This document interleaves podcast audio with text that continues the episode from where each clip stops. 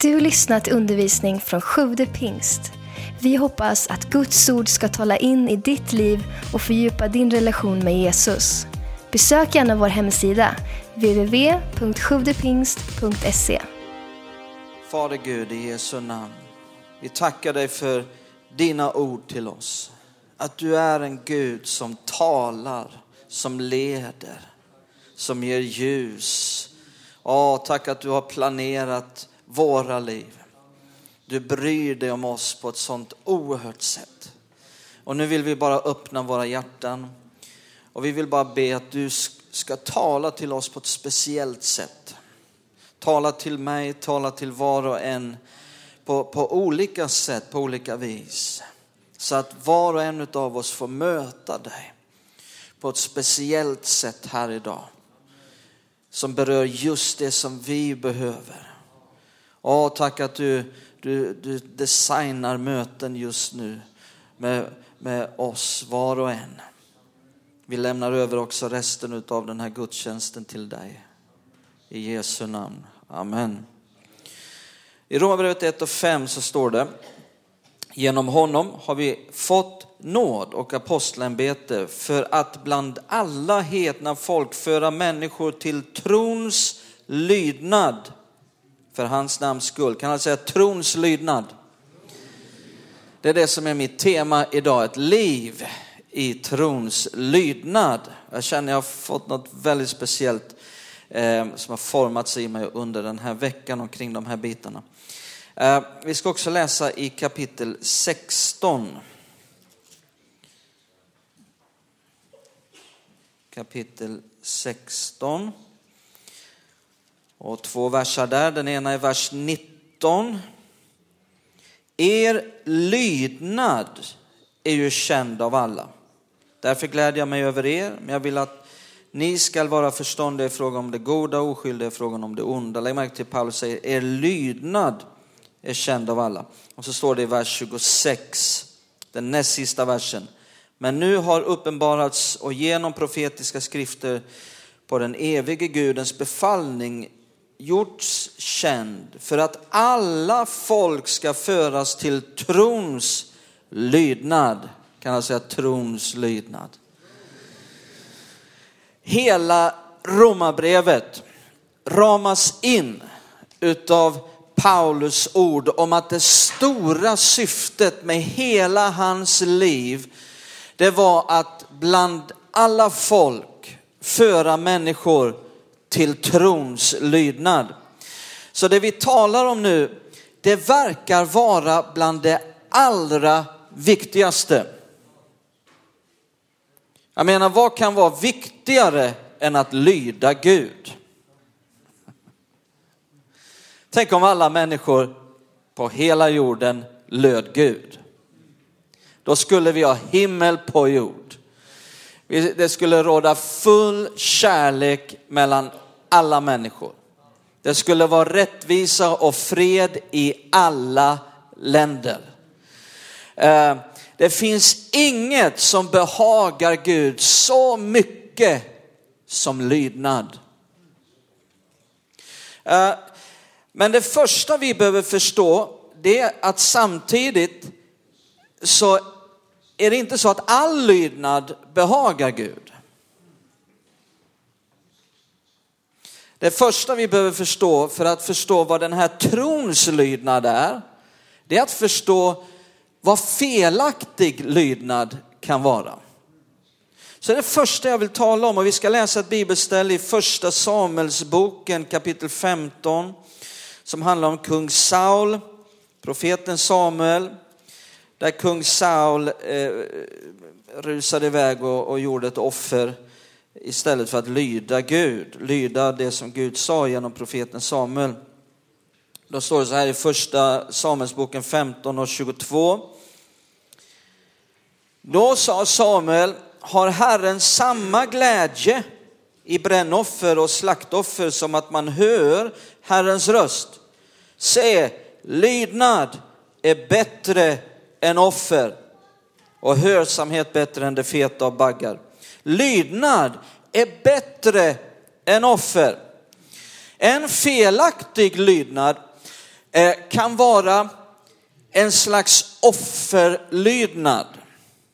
Alltså det, där man verkar göra saker för Gud, men man gör det mest för att döva ett dåligt samvete. Att blidka Gud. Vad handlar offer om? Jo, olydnad eller synd, alltså inte lydnad utan olydnad är ju det som skapar behovet av ett offer. Eller hur? Uh, offer, det handlar ju om att stilla någons vrede som är i ledande ställning. Så bara för att man lyder, det vill säga gör vad Gud säger, betyder inte att man behagar Gud. Därför att Gud ser inte bara till själva gärningen, det som görs, och motivet bakom gärningen är att man vill bara stilla eller döva ett skuldmedvetet samvete, då är det en lydnad som inte behagar Gud, som, som inte har något värde inför Gud överhuvudtaget. Eh, därför att då är det egentligen offer man håller på med. Och Gud accepterar bara ett offer. Vilket är det? Det är Jesu offerdöd på korset. Det är det enda offer han accepterar. Så kristna som lever i den här offerlydnaden, de hamnar i torra, tråkiga, glädjelösa liv. Och dessa kristna kan dessutom bli väldigt kritiska och väldigt dömande gentemot andra.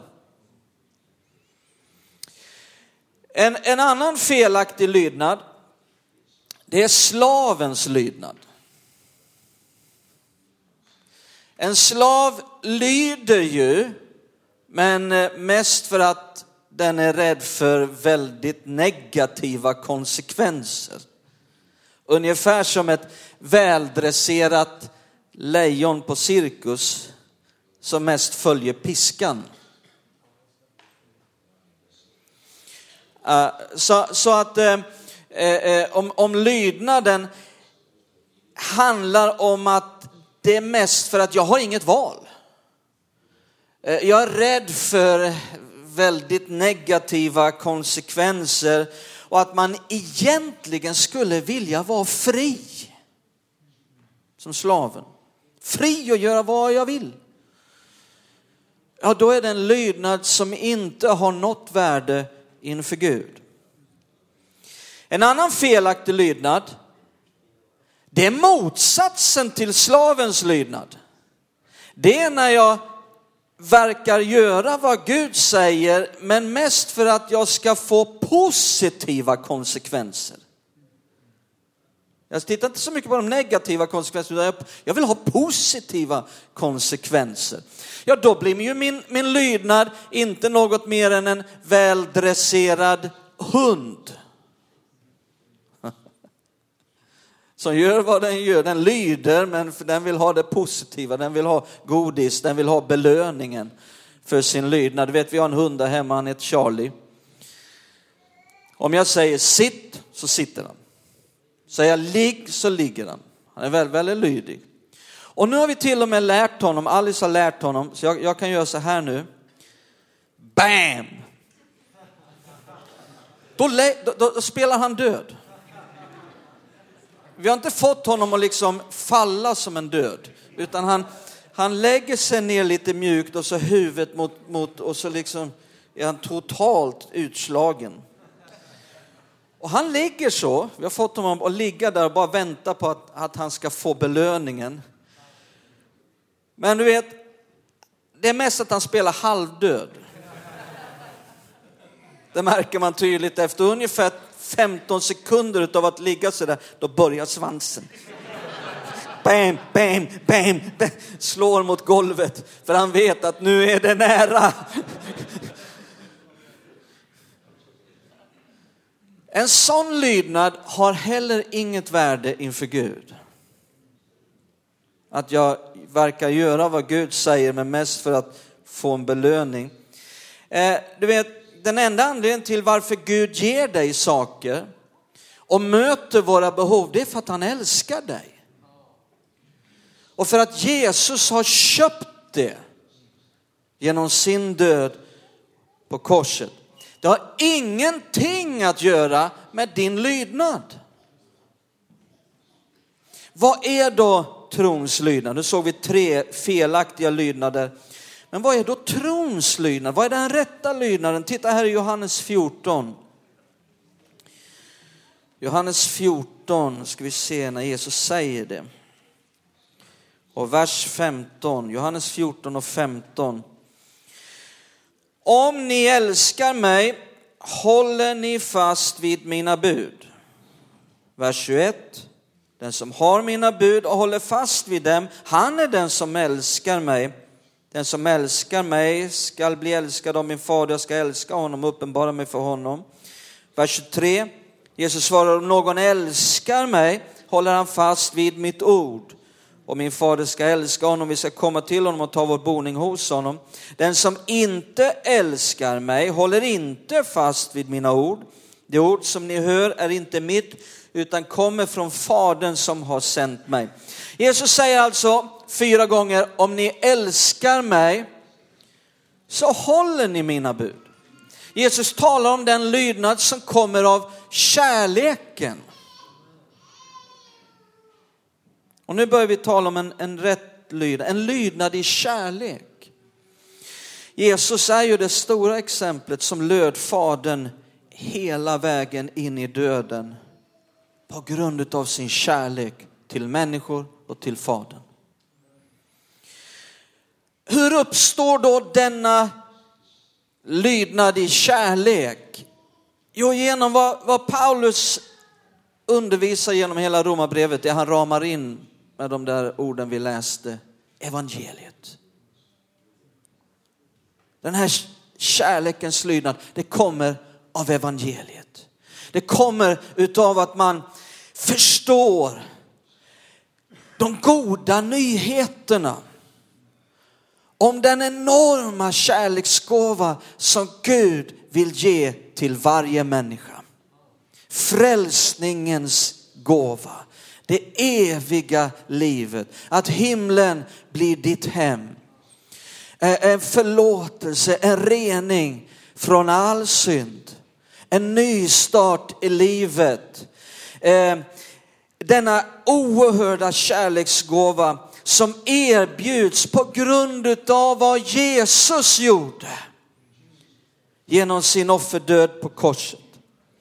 Den här kärlekens lydnad den uppstår när man börjar förstå på djupet nåden. Det ligger i att förstå nåden och ta emot den helt och hållet. När man förstår att denna, denna gåva, denna frälsning är just en gåva.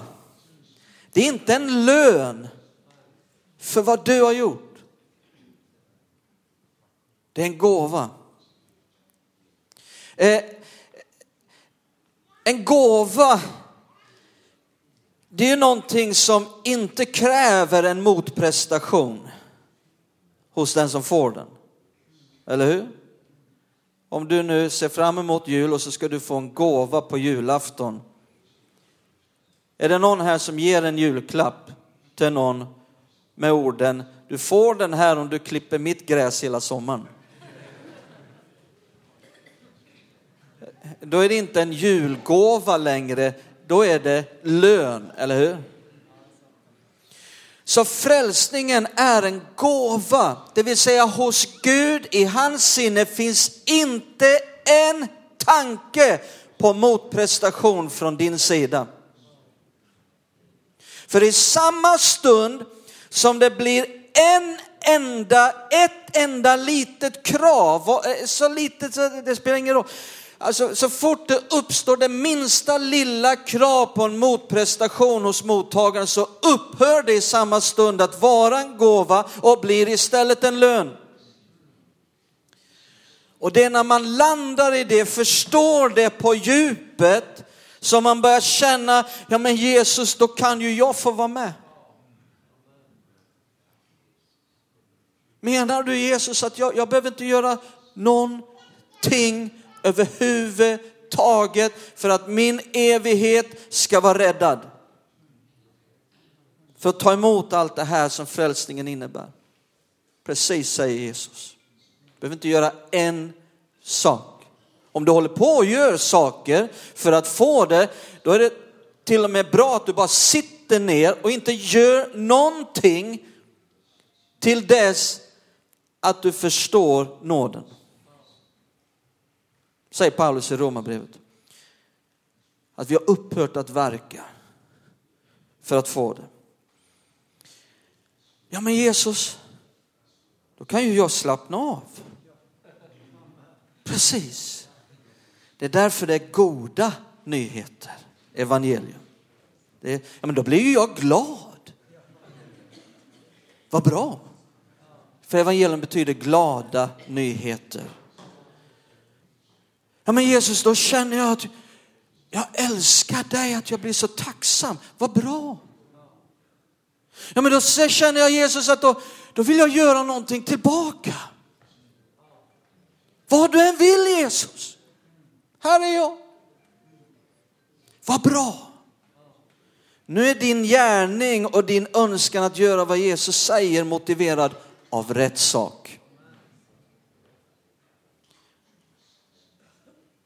Så lever man i en felaktig lydnad, då behöver man meditera mycket på nåden till dess att man kommer rätt. Vissa vänder på detta det Jesus säger här att om du älskar mig så kommer du att göra vad jag säger. Vissa vänder på detta eh, och tror att mer lydnad ska leda till mer kärlek.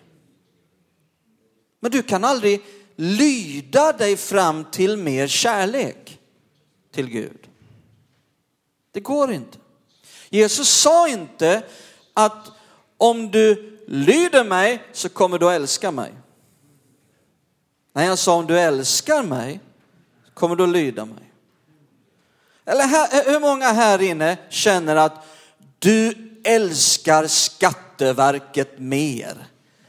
För att du håller alla lagar och svartdeklarerar inte och jobbar inte falskt. Nej, tvärtom. Du, du, du, du älskar bara Skatteverket mer för att du håller alla lagarna. Eller, åh, nu har jag hållit alla trafikregler. Så nu bara känner jag hur min kärlek till polisen bara växer av den. Nej, du kommer inte att älska Jesus mer för att du lyder. Men du kommer att lyda för att du älskar honom. Stora gudsmänniskor i kyrkohistorien som Martin Luther, John Wesley, de upptäckte precis det här. De försökte göra allt rätt, eh, hålla alla regler, alla läror, men förblev tomma på insidan. Martin Luther var till och med bitter och arg. Sådana människor ska också ofta försöka tvinga andra att hålla en massa regler. Inte förrän dessa vaknade upp vid hur oerhört stor Guds kärlek och nåd är till oss i Jesus Kristus sattes de fria från den här lagiskheten till att älska Gud och att börja känna jag längtar efter att göra vad Gud vill. En annan sak då som det här evangeliet som hela romarbrevet handlar om producerar, leder fram till. Evangeliet, de goda nyheterna om Jesus Kristus, inte bara en kärlek till Gud, Utan ju mer man hör evangeliet och ju mer man bara matar sig med det, desto mer producerar den tro. En stark, härlig tro på Gud. Titta i Hebreerbrevet 11. Vi talar om trons lydnad idag. Ett liv i trons lydnad. Att lyda Gud är viktigt, min vän. Det är oerhört viktigt. Men i det här att vi förstår hur extremt viktigt det är att vi lyder Gud, så är det viktigt att vi då inte halkar snett in i felaktig lydnad.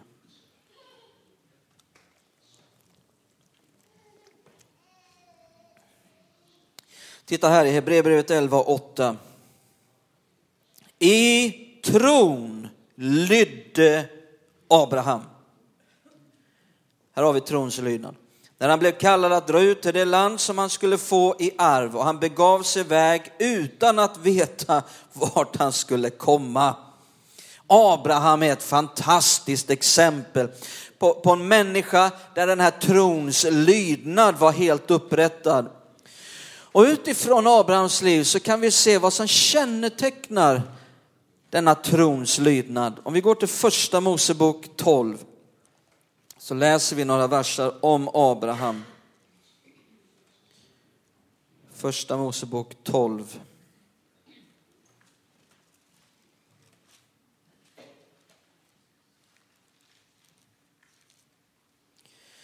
Från vers 1. Herren sa till Abraham, gå ut ur ditt land och från din släkt och din fars hus och bege dig till det land som jag ska visa dig. Där ska jag göra dig till ett stort folk jag ska välsigna dig, göra ditt namn stort och du skall bli en välsignelse. Jag ska välsigna dem som välsignar dig och förbanna den som förbannar dig. I dig skall alla släkter på jorden bli välsignade. Abraham begav sig iväg som Herren hade sagt till honom och Lot gick med honom. Abraham var 75 år när han lämnade Haran. Han tog med sig sin hustru Sarai och sin brorson brorson Lot, alla ägodelar och allt det tjänstefolk som de hade skaffat sig i Haran och begav sig iväg mot Kanans land. När de kom till Kanans land och så vidare, han löd Guds befallning eh, att ge sig iväg till ett, till ett främmande land. Det fanns en belöning som väntade.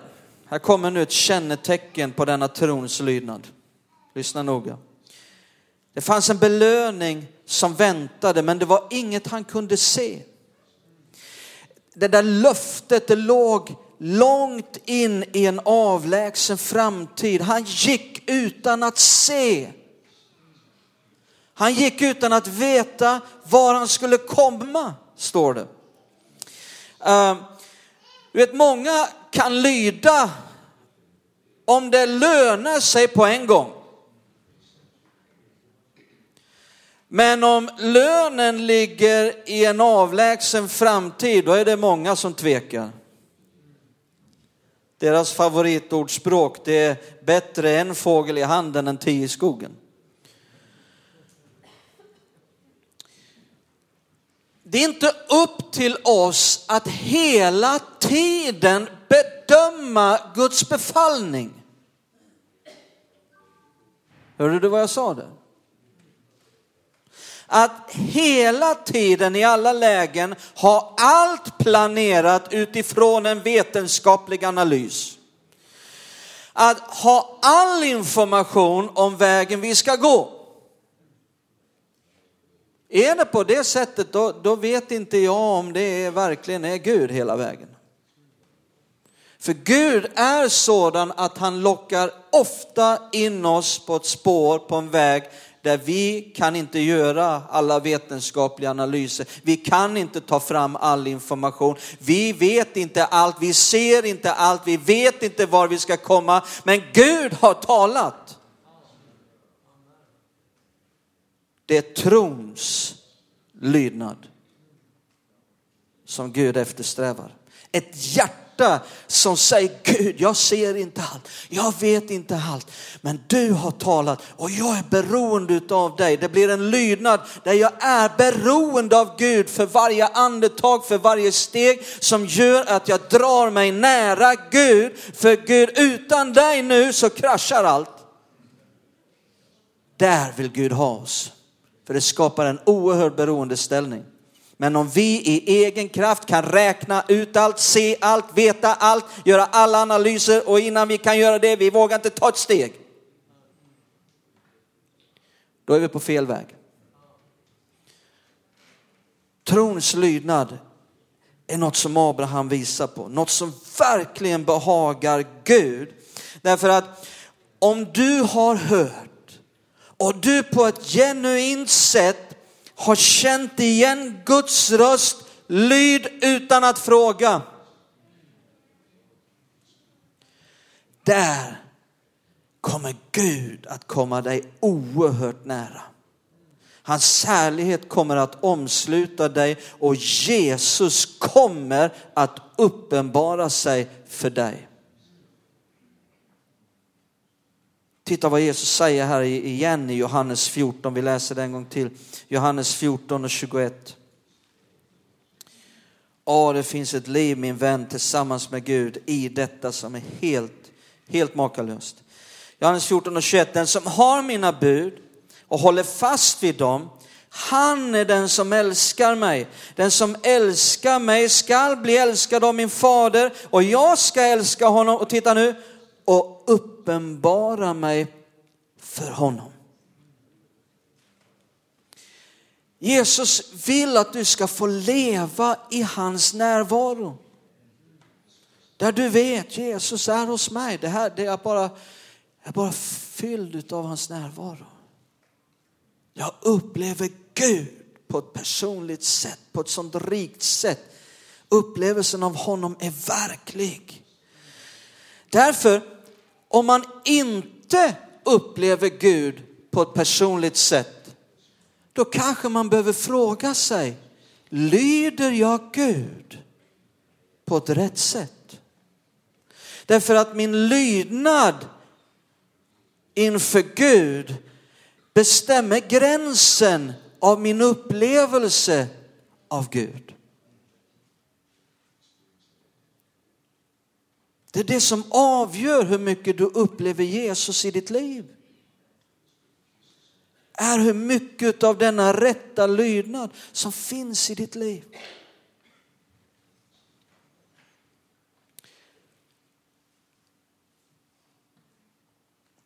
Jesus han sa så här, det räcker med en tro en trons lydnad som är litet bara som ett senapsfrö. För att kasta ett berg, för att kasta ett mullbärsfikonträd i havet, sa Jesus.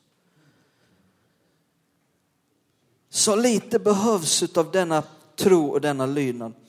Eh, vi ser det i Petrus som faktiskt gick på vatten. Han sjönk ju inte vid relingen. Utan han gick på vattnet fram till Jesus. Där ser vi den här trons lydnad också. Du vet den tro som Petrus hade som gjorde att han gick på vatten, det var inte en, en mental ansträngning om att kunna sväva i luften. Utan det var, det var ett, ett beslut i hjärtat att göra vad Jesus än säger.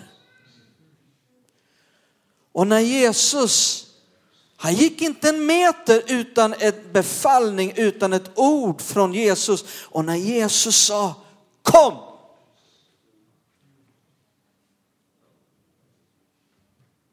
Då gick Petrus på det ordet. Mer än vad han gick på vatten. En trons lydnad.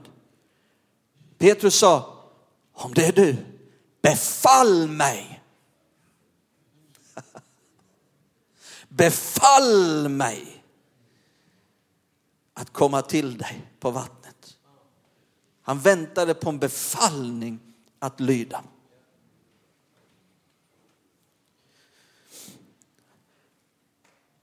Eh, titta i Apostlagärningarna 4 ska vi försöka landa här någonstans. Apostlagärningarna 4 och vers 19. Vi ska se någonting mer, någonting mer om denna trons lydnad. I vers 19, Apostlagärningarna 4, så står det men Petrus och Johannes svarade dem, döm själva om det är rätt inför Gud att lyda er och inte Gud. Titta i kapitel 5, vers 28. Och sa, förbjöd vi er inte strängt att undervisa i det namnet? Och nu har ni fyllt Jerusalem med er lära och vill att den mannens blod ska komma över oss. Då svarade Petrus apostlarna, man måste lyda Gud mer än människor. Petrus och Johannes de blev hårt ansatta av tortyr, av hotelser. Det fanns anledning att frukta. Och även Abraham i sitt läge, när Gud befallde honom att bege sig till ett främmande land, skulle kunna ha mycket att frukta. Men Abraham, han agerade direkt. Han tvekade inte, han agerade omedelbart. Här kommer vi in på något annat som gäller trons lydnad. Därför att fruktan, det kan göra att man inte lyder Gud. Av olika anledningar så vågar man inte göra det Gud har sagt. Som Madeleine vittnade om här, det är en trons lydnad. När Herren viskar med en liten stilla röst, ge bort tvn. Och fruktan för att vi ska ju inte ha tillräckligt för att gå in i Disneyland. Herren vill föra in, föra in dig i Kanans land. Wow! Jag kände att nu skulle jag gärna ha 30 minuter till och predika mig själv glad där. Och så en, en enkel trons lydnad i kärlek till Jesus. Så gav, de bort, så gav Madeleine bort tvn. Och litade på Guds löfte. Men kunde inte se vad som skulle hända. Och så sker det som sker. Fruktan kan göra att man inte vågar. Det är verkligt. Man kan behöva ta en dust med det. Eh, det kan bli för mycket att man säger, nu behöver vi väga alla för och nackdelar. Det finns en fara i om det blir för mycket prat. Man kan prata sönder Guds befallning. Det finns en fara om det blir för mycket prat och för lite verkstad. Att kristendomen handlar mest bara om hjärna och käkar som rör sig upp och ner istället för händer och fötter som gör någonting, som arbetar. Abraham löd. När en människa verkligen tror Gud, då kommer lydnad. Det finns inget sådant som tro utan lydnad. Det finns inte. En tro utan lydnad är död. Vi talar väldigt mycket ibland om bergsförflyttande tro, om världsövervinnande tro, om en tro som river ner murar, en tro som går på vatten. Vet du vad? Det finns en tro som är värd ännu mer. Det är en tro som lyder Gud. En sista sak om Abrahams tro, denna trons lydnad, det var att den var exakt. Han gjorde exakt det som Gud sa. Och det är vad Gud säger. Det kan låta väldigt enkelt. Men oj vad det kan vara svårt ibland. Det är vad Gud säger som vi ska göra. Exakt det och inget annat. Och så lyda Gud i det. Men religiösa människor kan vara väldigt upptagna med att ge till Gud och göra saker för Gud som han aldrig har bett om. Istället för att vara upptagna med det han faktiskt har sagt. Åh, vilket underbart liv det är att få leva i trons lydnad tillsammans med Jesus. Det finns inget bättre liv. Tack för att du lyssnat. Glöm inte att du alltid är välkommen till vår kyrka. Du hittar mer info på www.sjuvdepingst.se